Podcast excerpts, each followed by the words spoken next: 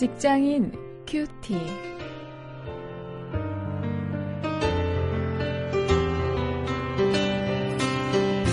여러분 안녕하십니까? 삼월 이십일 오늘도 계속해서 마태복음 십팔 장 이십일 절부터 삼십오 절까지의 말씀을 가지고 오늘은 용서를 주제로 말씀을 묵상하십니다. 구원받은 우리가 용서할 수 있다, 이런 제목입니다.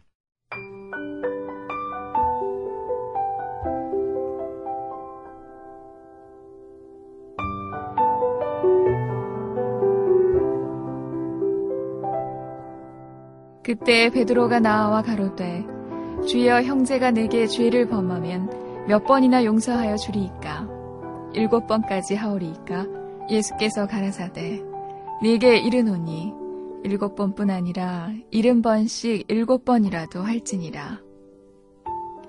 이러므로 천국은 그 종들과 회개하려 하던 어떤 인군과 같으니, 회개할 때에 일만 달란트 빚진 자 하나를 데려오매 갚을 것이 없는지라 주인이 명하여 그 몸과 처와 자식들과 모든 소유를 다 팔아 갚게 하라 한데, 그 종이 엎드려 절하며 가로되 내게 참으소서, 다 갚으리이다 하거늘, 그 종의 주인이 불쌍히 여겨 놓아보내며 그 빚을 탕감하여 주었더니, 그 종이 나가서 제게 백 데나리온 빚진 동관 하나를 만나 붙들어 목을 잡고 가로되 빚을 갚으라 하매, 그 동관이 엎드려 간구하여 가로되 나를 참아주소서 갚으리이다 하되 허락하지 아니하고, 이에 가서 저가 빚을 갚도록 옥에 가두거늘, 그 동관들이 그것을 보고 심히 민망하여 주인에게 가서 그 일을 다 고하니, 이에 주인이 저를 불러다가 말하되 악한 종아,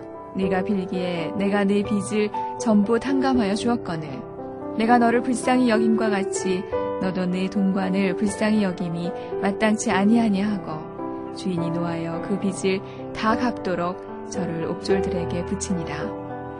너희가 각각 중심으로 형제를 용서하지 아니하면 내 천부께서도 너희에게 이와 같이 하시리라.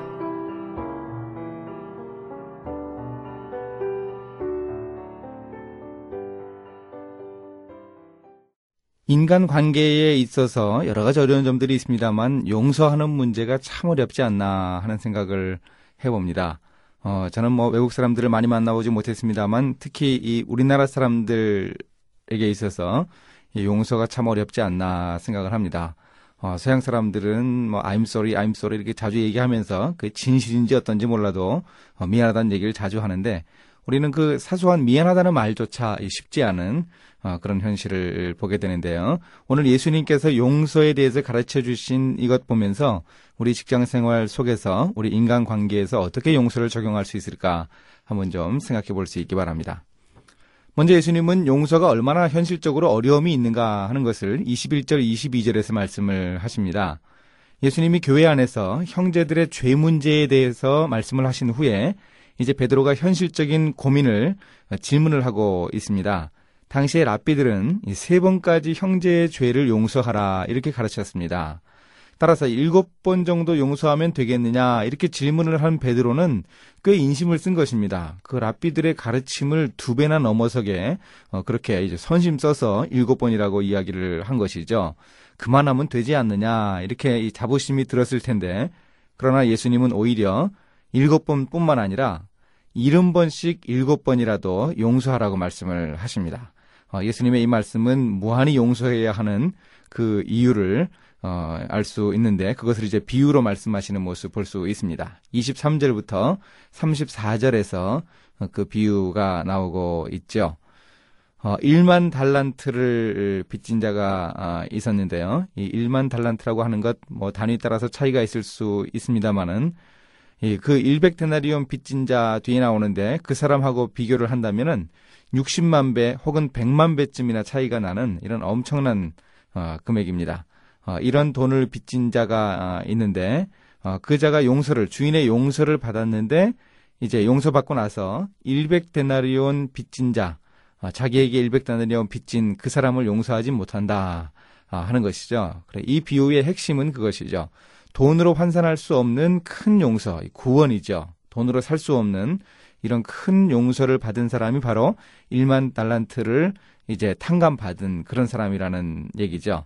그런 사람이 비싸지도 않은 일, 그러니까 백 데나리온 같은 인간관계나 사업상의 어떤 갈등이나 문제, 용서해야 할 그런 문제에 대해서 그 문제를 해결하라고 하는 것이죠.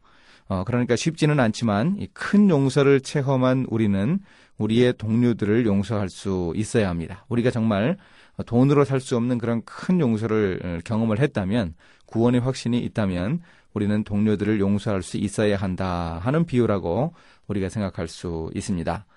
이렇게 우리가 용서를 실천하는 것은 중요한 의미가 있습니다. 주기도문에서 우리에게 죄 지은 자를 사하여 준 것 같이 우리 죄를 사하여 주옵시고 라고 기도하라고 예수님이 가르치신 것 같이 우리는 마음으로 완전히 용서하고 그것을 실천할 수 있어야 합니다. 우리가 이렇게 용서를 통한 구원의 체험이 있는 이 크리스천이, 크리스천이 분명하다면 우리가 이 일터에서 용서를 실천할 수 있을 것입니다. 우리가 용서를 실천한다면 다른 사람들은 용서할 수 없는 그것을 우리는 큰 용서를 체험한 구원받은 사람이기 때문에 실천할 수 있다면 우리 주변의 직장 동료들이 우리가 크리스천이라는 사실을 깨달을 수 있을 것입니다. 이제 말씀을 가지고 실천거리를 찾아보겠습니다.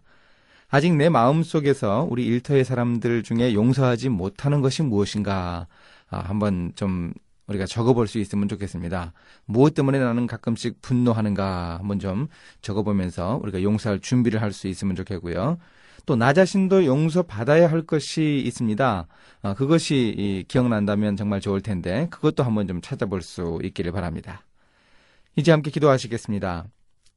하나님, 우리 일터에 아름다운 용서와 화해가 붐처럼 일어나게 하옵소서. 큰 용서를 받은 제가 더 잘 삐치거나 이 꽁하지 않고 맺힌 매듭을 먼저 풀어낼 수 있는 크리스천다운 용기를 주시옵소서. 예수님의 이름으로 기도했습니다. 아멘.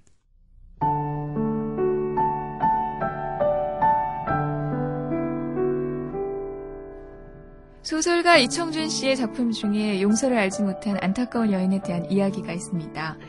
이 여인은 유괴범에게 아들을 살해당하고 견디기 어려운 나날을 보내고 있었어요. 그러다가 그녀는 사형을 언도받고 수감 중인 유괴살인범을 용서해주기 위해 찾아갔습니다. 그러나 그 살인범은 이미 예수님을 믿고 오히려 자기가 죽인 아이의 어머니인 그녀를 위해서 기도하고 있었죠. 그 모습을 본 여인은 내가 용서하지 않았는데 나보다 먼저 용서한 것을 용납할 수 없다면서 자살하고 맙니다. 예수 그리스도께 용서받은 체험이 없는 사람들은 용서의 본질을 모르기에 타인의 죄를 용서하기도 쉽지 않습니다.